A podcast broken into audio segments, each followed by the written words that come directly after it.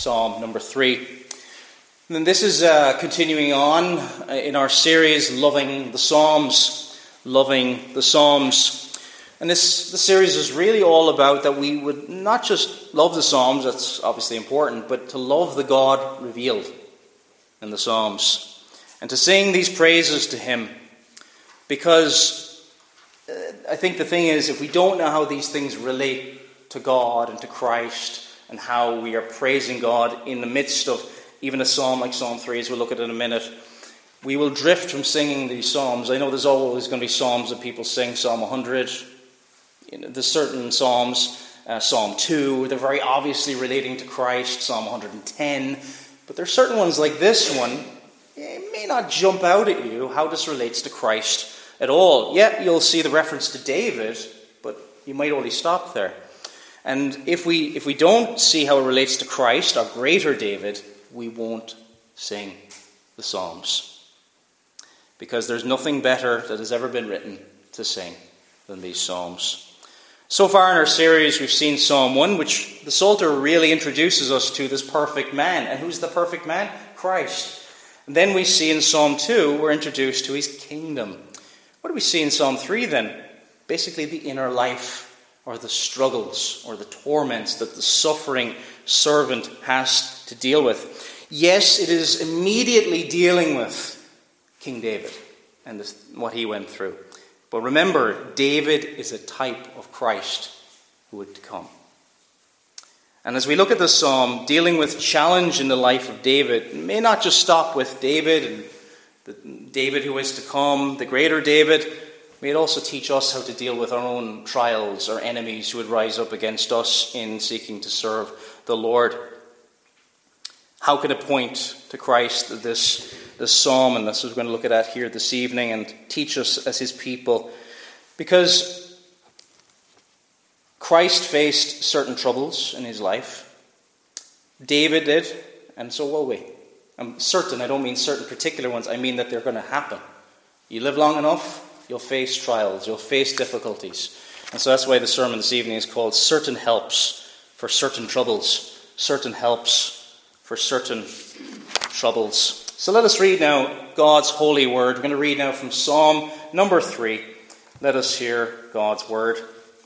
A psalm of David when he fled from Absalom, his son. Lord, how they have increased who trouble me. Many are they who rise against me.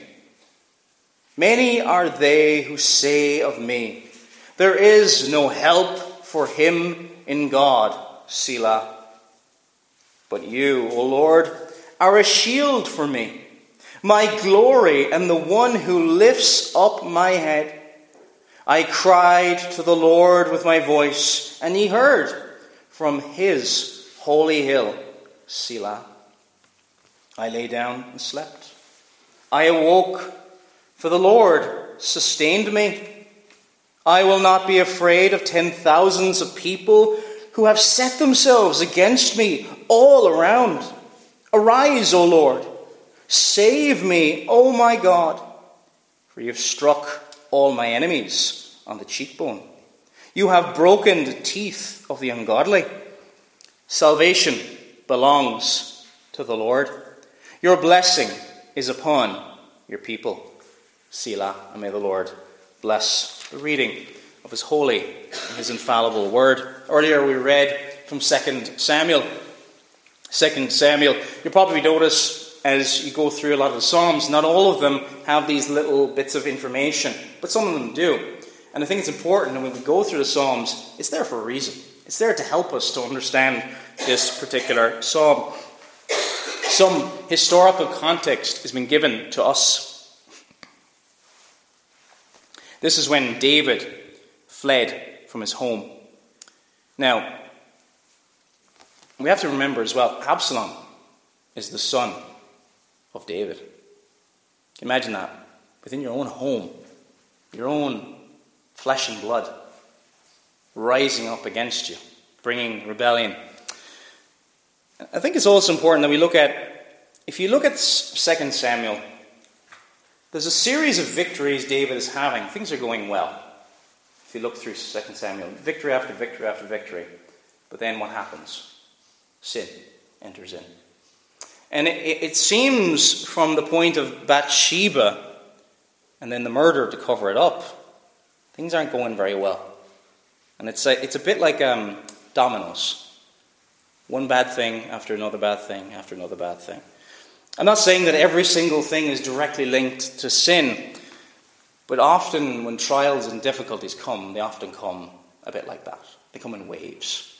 They don't often, it, it's, it's in your own lives as well, I'm sure. It feels like tidal wave after tidal wave after tidal wave of difficulty comes. And then maybe nothing for a long time. And this is kind of what David seems to be going through here turmoil. A little bit before that, Absalom kills his brother, Amnon. So there's turmoil in the family. Um, and there's other difficulties that are faced there as well.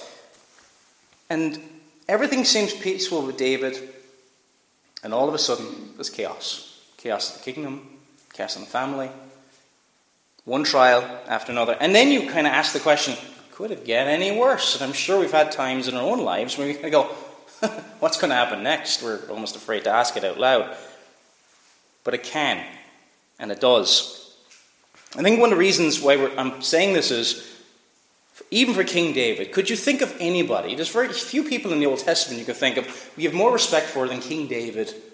Maybe King Solomon, maybe Abraham, but King David is a very, very important figure. Absalom, not long after being forgiven by David, for his, his, his killing of, uh, uh, of Amnon, he gains the trust of the people. And he effectively tr- takes the throne of David. And there's treason. And the treason comes from within his own house. And you know yourself, when you get hurt from within your own home, the pain is far worse. I guess you could say, in the inner life of David, couldn't get any lower. It really couldn't get any lower. However, there's something wonderful in the middle of the psalm. No matter how bad it gets, his confidence is never extinguished in his God. But it doesn't just stop with David, it also points to the one who doesn't suffer for his own sins, he suffers for the sins of his people, the greater David, that is Christ. And it also teaches us about us. We can learn from this as well that we, because we're in union with that greater David, we're going to face also trials and difficulties of a somewhat similar nature. So, number one now in our psalm oppression. Number one, oppression. There's a fact of life. If you live long enough, there will be difficulty. There will be opposition to the truth. There will be challenge. Verses 1 and 2 says this Lord, how they have increased to trouble me. Many are they who rise up against me. Many are they who of me, There is no help for him in God. Selah. 2 Timothy 3, verses tw- verse 12. Yes, and all who desire to live godly in Christ Jesus will suffer persecution. They'll suffer persecution. This comes after a period we, we see you know, things are not going well for David, it seems, one thing after another. I think as well we have to realize in 2 Samuel when you're reading these things, they're a bit spaced out, but it does seem one after another. How does this relate to the world around us? Well, the world, just like Absalom, is bent on rebellion and treason. We live in a world that loves rebellion and treason against the King of Kings and the true King. As we saw earlier, it's not just a few against David, it's many. Now, there are some who go after David as well, but it almost seems like everybody is out there against him. Everybody's fled away. Absalom has stolen the hearts of the people, and he's surrounded. Well, and, and, the only thing he can do is he fled. It says in the when he fled, that in, in Hebrew it's almost like he bolted. That's the kind of the idea. He went immediately. It seems like he's lost it all. Now, can we think of others in the Bible who seemed like they'd lost it all? Think of Job. And it was in waves for Job as well. One minute, um, everything's going smoothly, and the next minute, Family, property, and health are taken, one after another and after another. Now, we may not see the purpose when it's going through it, and it's, it's really horrible, but there's a good, holy, and righteous reason the Lord allows it to happen. Now, the devil, when he inflicts it upon Job, he means harm, but the Lord has good, holy, and righteous reasons for these things. And trouble seems to come in waves, not always directly because of sin, sometimes directly because of sin. But there, we live in a sinful world. We are sinners. And there's no escaping the suffering. There's no escaping what David is describing here. How many they have increased who trouble me. There's no escaping that. If you live long enough in this world uh, following Christ, there will be oppression and opposition. And David feels driven from safety and he has to flee. He bolts away suddenly. Those who and why uh, and, and those he's bolted away and what's the response of his enemies? There's no helping him in God. And what are they doing? They're essentially mocking him. They're taunting him. He doesn't have help in God. Why? He's running away. He's finished. He's gone. The Psalms don't just stop at David, though. They look to the greater David. Christ is really the centerpiece of the Psalms. He's the chief cornerstone of perfection. And unlike David, the greater David, Christ has not sinned. See, David was a sinner. David sinned with Bathsheba. David sinned with the murder of Uriah. He was not a perfect person. He did follow the Lord, but he, he was not a perfect person, fell into all kinds of sins. But Christ did not sin, our greater David. He suffered not for his own, but for others. So when you see this, and it does seem like David here struggling you know, because of sin and different things, Christ suffered not for his own sin, but for the sins of whom was imputed to him.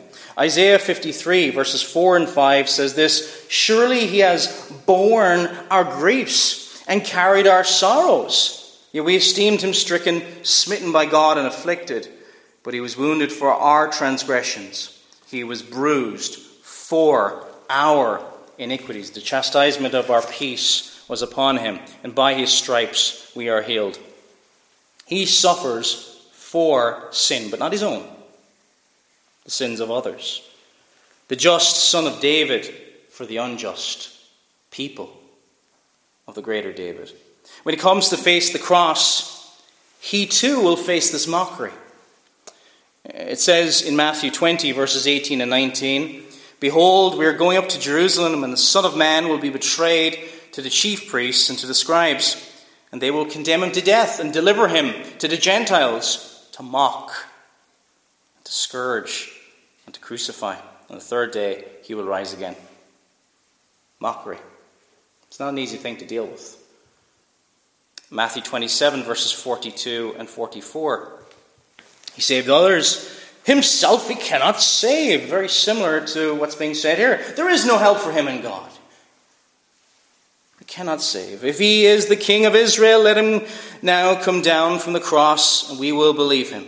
He trusted in God. Let him deliver him now if he will have him. For he said, I am the Son of God. Even the robbers who were crucified with him reviled him with the same thing. And even the robbers, they're being, uh, they're being crucified and they, you know, it's almost like they have no shame. They're being punished for their, their sins. And what are they doing? They're joining in with the mocking. Many are they who say of me, there is no help for God, him in God. And it's not just Christ who faces opposition. Now, Christ, above all, faced more opposition than we'll ever face in this world. It's his people. It's his people. If you follow Christ in this world, you will be mocked. You will be ridiculed. You will be reviled. But what did Jesus say about this?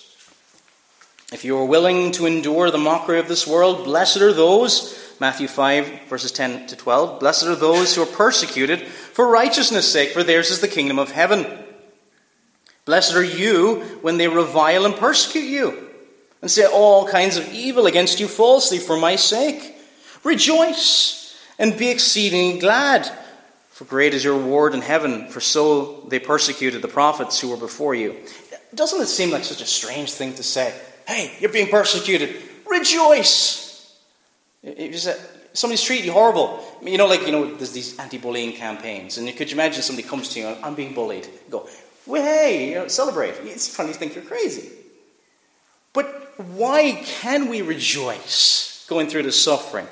Because great is your reward in heaven. That's why.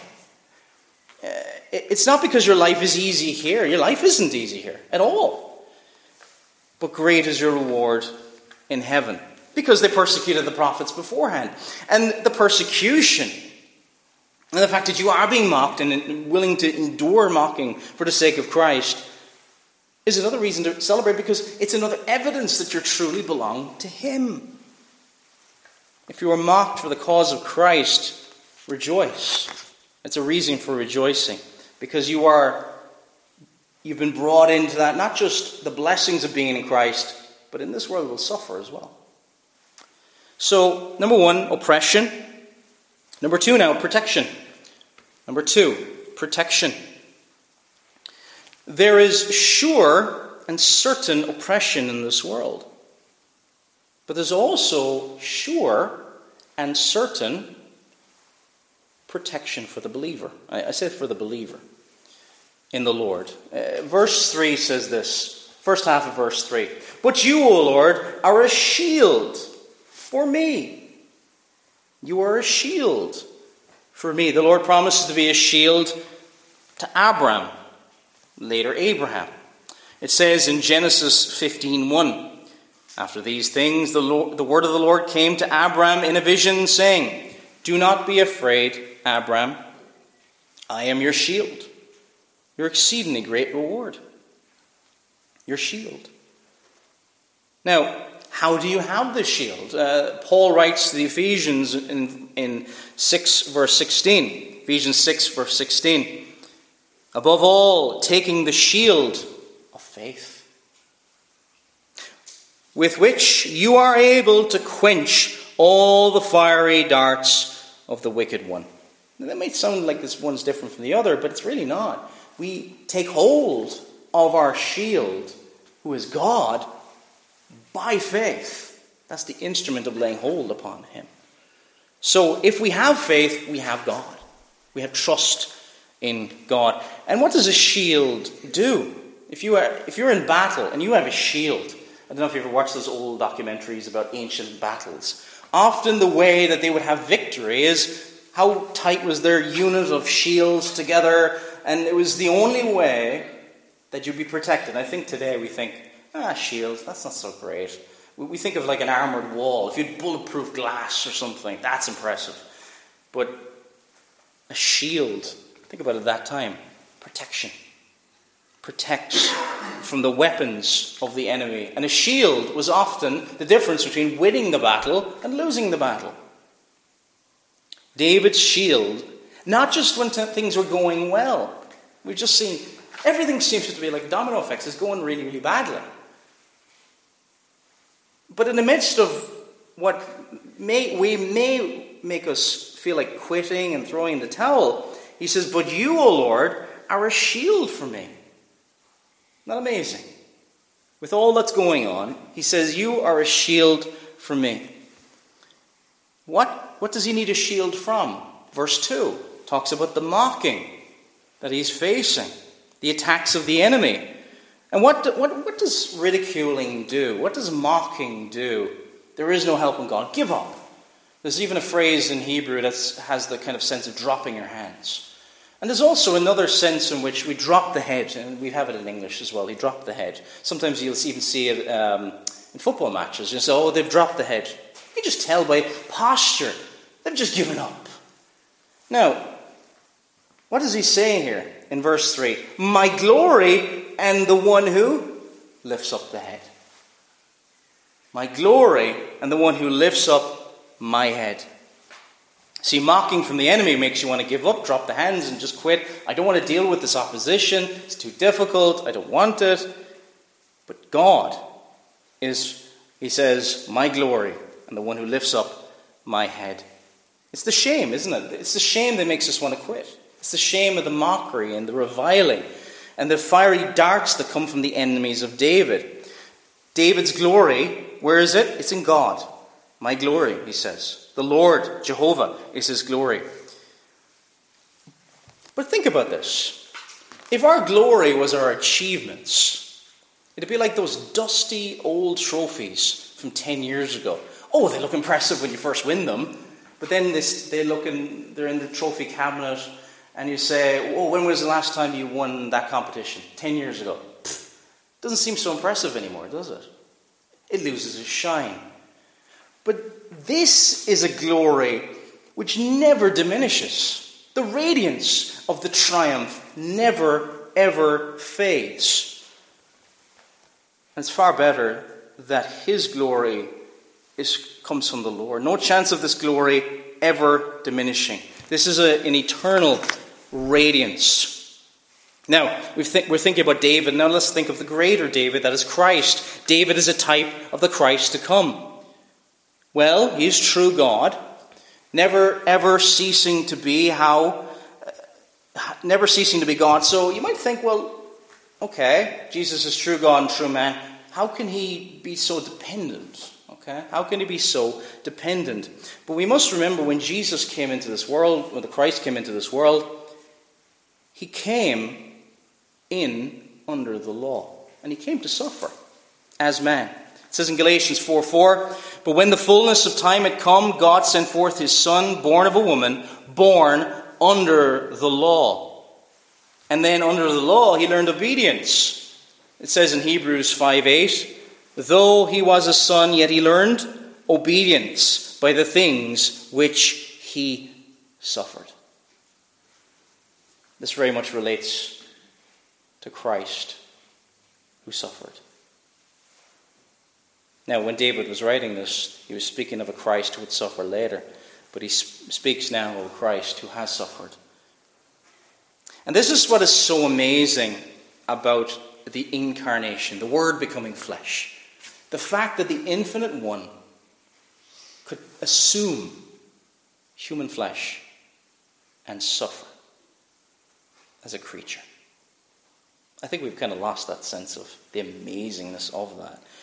But the infinite, I think when we think of infinite, we struggle to think about it. I, was talking to my girls there yesterday, and I was talking about if you could go a billion miles that way, would God still be there? If you go 10 billion miles that way, would God still be there? Multiply that by 10 billion again. Would God still be there? He's without limit. And that same God assumed human flesh and suffered. He suffered. And he came into this world to suffer and depend on his Father and the Holy Spirit. He came in the form of a servant. He was truly God, but also came in the form of a servant. It says in Philippians 2, verses 7 and 8, but made himself of no reputation, taking the form of a bondservant or a servant, and coming in the likeness of men. And being found in appearance as a man, he humbled himself and became obedient to the point of death, even the death of the cross. And what's the amazing thing of the suffering servant of Christ? He depended on God, his Father. Remember what he said when he's going away I'm going to my God and your God, my Father and your Father. He served the Father perfectly. But while David says, My glory, it's really a glory that comes from God. When Christ says it, it's really, the, it's really his glory. The same glory from the Father and the Son. The, the Son has this eternal relationship between the Father and the Son. And as his radiance, his glory between the Father and the Son, there's no diminishing. If you think of a, a flashlight and you, you shine it on the wall, and you notice it kind of fades as it passes through the air, and you see at the back. But this is an eternal relationship. The radiance from God the Father to God the Son is exactly the same because it's an eternal relationship. It says in Colossians 1:15, he is the image of the invisible God. Hebrews 1 3, who being the brightness of his glory. See, the brightness of his glory, this light never fades, this radiance never fades. My glory and the one who lifts up my head. Christ's glory is the brightness of God's, the Father's glory. And as such, because of this, he never, ever gave in to hopelessness. He never put down the head. His head was always lifted up. Because it's either shame and defeat or glory and hope. Those are the two options before us. So we've looked at oppression, protection. Now, number three, intercession. Intercession. When we come to God for help in the name of Christ, the greater David, seeking his glory and his will, he hears us in our time of need. And why does he hear us? Because of Christ. In our trial and difficulty, maybe the trial and difficulty is a phone call and somebody's ill in the home. Maybe the trial and difficulty is someone, some loved one, has fallen into embarrassing, serious sin. But whatever the trial and difficulty is, God is the one who sustains us through all these difficulties. It may be a, a, a, a trusted friend who no longer is so trusted. In the place of holiness, God responds. Verse 4 I cried to the Lord with my voice, and he heard me from his holy hill, his holy mountain, Zion, where his blessed presence is, and he, he responds from a place of holiness. Because he is the one who sustains all things, he is the one who maintains all things. As David can cry out to God because he's a greater one to represent him. The Christ, the greater David who would come. That is the Christ. Now, as we think of our God, who is a God who hears in Jesus Christ, should we be afraid when difficulties come? When many are they who rise up against me? It's not just a few. These are huge challenges. Many are they, not just some, many. There's many who say of me, there is no help for him in God. Remember, this is, this is God's chosen king. He's done for. That's, that's the idea here. The mocking is here. And of course, it relates to Christ as well. But because he hears, think of it, he's our eternal shield. And this shield is our infinite God. Can you imagine having an infinite shield around you? What could possibly touch you? If we come clothed in the perfect righteousness of Christ, then he hears us. Do we have anything to fear? I cried to the Lord with my voice, and he heard me from his holy hill. Christ, the greater David, intercedes for us and responds to our prayer especially if we come to Him with His word and His will. Now, what happens when we trust Him? Now, I know we're going to struggle. I know we're going to have difficulty. I know I don't typically have nights of sleeplessness, but I still remember years ago, the night before my Hebrew exam, I slept for two hours. I'm not somebody who typically gets worked up about things. I'm really not. And I, I had a lot more sympathy for people. There are some people who won't sleep a wink all night because they're so worried. Worry robs us of sleep, good quality sleep. But what happens when we have more assurance and confidence in the Lord? In verse 5 it says this I lay down and slept. And I know we might read that as, isn't that nice poetic language? It's not. If you're robbed of sleep, if you're robbed of comfort and confidence, this is soothing balm to your soul. I lay down and slept. I know many people who've got uh, can only sleep a few hours a night. Some people can only sleep what three, four hours a night. I lay down and slept. I awoke, for the Lord sustained me. How can he sleep with all the opposition that David is facing? How can he, how can he lay down? Everything going wrong. Because he's not lost confidence in his God. He's not lost confidence in his God. Even though it is his own son, his flesh and blood, who has risen up against him, he sleeps, knowing that the protection comes from God and from God alone. We will all lose sleep at times. But when we do, may we read the psalm. If we're facing difficulty, if the difficulty is causing us trouble, verse 6 I will not be afraid of ten thousands of people. The number doesn't matter. It doesn't matter how many troubles you're facing today. Get a calculator out and multiply by a billion. I will not be afraid of ten thousands of people. He's saying, look, there's even greater number of people coming up against me who have set themselves against me all around. I will not be afraid. Why am I not afraid? Why is David not afraid? Because God is his shield his exceedingly great reward. And when God said that to Abram in Genesis 15, verse 1, isn't that comforting? He comes to comfort.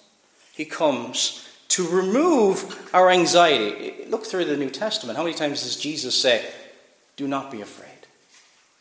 Because it's our natural inclination to be afraid, to be anxious. And sometimes how much we'll lose sleep, it depends on our personality. Some of us are more inclined to it than others.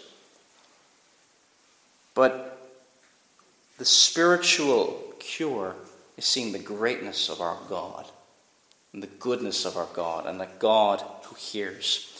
See, we can run to so many remedies when things are going wrong, and sometimes they're sinful remedies. I'm saying to run to prayer. When something goes wrong, have a natural inclination to fall to your knees. And there'll be some of those blessed times in your life, dear friend. God wants you close to Him, to have confidence in Him, because He is the one who fills heaven and earth. And isn't that amazing? He, he wants a closer relationship with His people, and He's infinite, and He's all sufficient in Himself, but He wants you to trust Him more than you do right now. Isn't that amazing? Just the little specks of dust that we are. He cares that we trust Him more, that we see Him for who He is, that we would not be afraid in the midst of enemies, because He's far greater than any of our enemies. Our final point is, is domination. Domination. So we've looked at oppression, protection, intercession. Finally, number four is domination. Uh, verse 7 says this Arise, O Lord, save me, O my God. For you have struck all my enemies on the cheekbone, you have broken the teeth of the ungodly. David, in crying out for help, he's really seeking God's will. Do you ever see, in seeking for deliverance, he's also seeking for God's will. You could also say, in a way, he's praying Genesis 3.15 the, the, the seed of the woman would crush the seed of the serpent, that the, that the enemy be placed under his feet. God is more dominant in saving, or evidently dominant, you could say, in saving David from the hands of the enemies. Arise, O Lord, save me, O my God. And as the kingdom of God advances more evidently, what will happen? More people are saved, but the kingdom advances, and more and more enemies of God are placed under the feet of Christ. It says in Psalm 110, verses 1 and 2 The Lord said unto my Lord, Sit at my right hand till I make your enemies your footstool. Your enemies your footstool. The Lord shall send the rod of your strength out of Zion, rule in the midst of your enemies. Now, this is a current, present day reality today. It will get more obvious in the future. Now, we might say, well, how can we see the kingdom of God advancing? We may ask that question. Like, things seem pretty bad, don't they? Well, how many Christians were there day in the day of Pentecost? How many Christians are there today? I know at times things are maybe, it looks like it's two steps forward, 1.5, 1.9 steps backwards, or whatever it is. But the kingdom does go forward and advance. When Christ was upon the earth, the kingdom largely, I know there was some Jews in different parts of the Roman Empire, but they were largely in Judea, a small little postage stamp of an area. Now there's Christians all over the world. Kingdom is advancing. It says in 1 Corinthians chapter 15, verses 26 and 27. The last enemy that will be destroyed is death, for he has put all things under his feet. But he says, All things are put under him. It is evident that he who put all things under him is accepted. He has put all things under his feet. Now, there's been defeat for the enemy at the cross. There's a picture here that might strike us. For you've struck all my enemies on, on the cheekbone. It might sound very violent. It's like, or very um, visual, or what's the word? But this is really a picture of the enemies of is almost like they're animals. What does an animal have? Teeth. Teeth. You know, if you have a if you're facing a lion and there's a lion in the room chasing you around the place, but he loses his teeth for whatever reason. He's not as scary anymore. Those teeth are the weapons of the enemy. And what has God done with the weapons of the enemy? You have. Notice how it's already something that's happened. You have struck all my enemies on the cheekbone. You have broken the teeth of the ungodly. David is saying they are going to certainly lose. Their fate is sealed. Now, we pray for anybody who's on the seat of the serpent's side that they will trust in Jesus Christ and come over to the victorious side. But we know how it's going to end. We know how it's going to end. So, this is a picture, really, of the, the weapons of the enemy being removed, taken away. Again, if, if, you, if you're like, if you find a wolf and his teeth are gone, he's no longer as scary. The weapons are gone, defeated. Now, the gospel in our battle with the enemies is the ultimate, the ultimate weapon. It is the, uh, the, the, the, sword of the Lord is the word of the Lord. Because we fight a, a battle. We, we said earlier, uh, our, the, the, the shield of faith. The shield of faith. And in all this, as the, the kingdom advances, all things are placed under his feet. God is glorified. God is seen to get the victory. And what you, will notice this as well when you look through the New Test or the Old Testament, especially sometimes in the New Testament. When God saves one group, He judges another side by side, and in in bringing judgment upon one group, He's really rescuing His people. Sometimes it'll, it'll talk about it. The day of the Lord will come.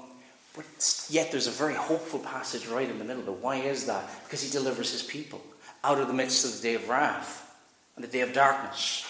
But it's a day of light for his people who've trusted in him. That's what's going to happen at the end of time. Verse 8 Salvation belongs to the Lord. Your blessing is upon your people. No matter what we're facing in this world, if we're in Jesus Christ, we have the blessing of Almighty God. Our greater David suffered under his enemies for you and for me. He suffered that we would have life. He suffered that this blessing, see this salvation? Salvation belongs to the Lord, and it's only because of what Christ has done. It wouldn't be possible without that. God will never set aside his justice for you. Justice was satisfied in Christ in that one who is true God and true man, the greater David, the one who endured. And as we look through this psalm, as we th- sing through this psalm, imagine what he suffered for us. He faced mocking, he faced humiliation. The King of glory, the infinite God, the one who delighted from eternity past to eternity future. He came into the sin cursed world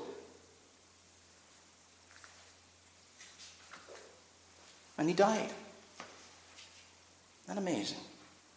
The incarnation. The incarnation is not just about a baby in a manger. The incarnation is about the infinite God taking on finite flesh, suffering, laying down his life so that we could sleep well and trust him. Because, and so that when we do cry out to God, he hears us. He hears us. Without the sacrifice of Christ, he would not hear us that way. Without the sacrifice of Christ, we would have only the wrath of God. But praise be to God, he suffered for us. Praise be to God. We will, we will rejoice forever and ever because of verse 8 salvation belongs to the Lord. Your blessing is upon your people. Selah. Amen.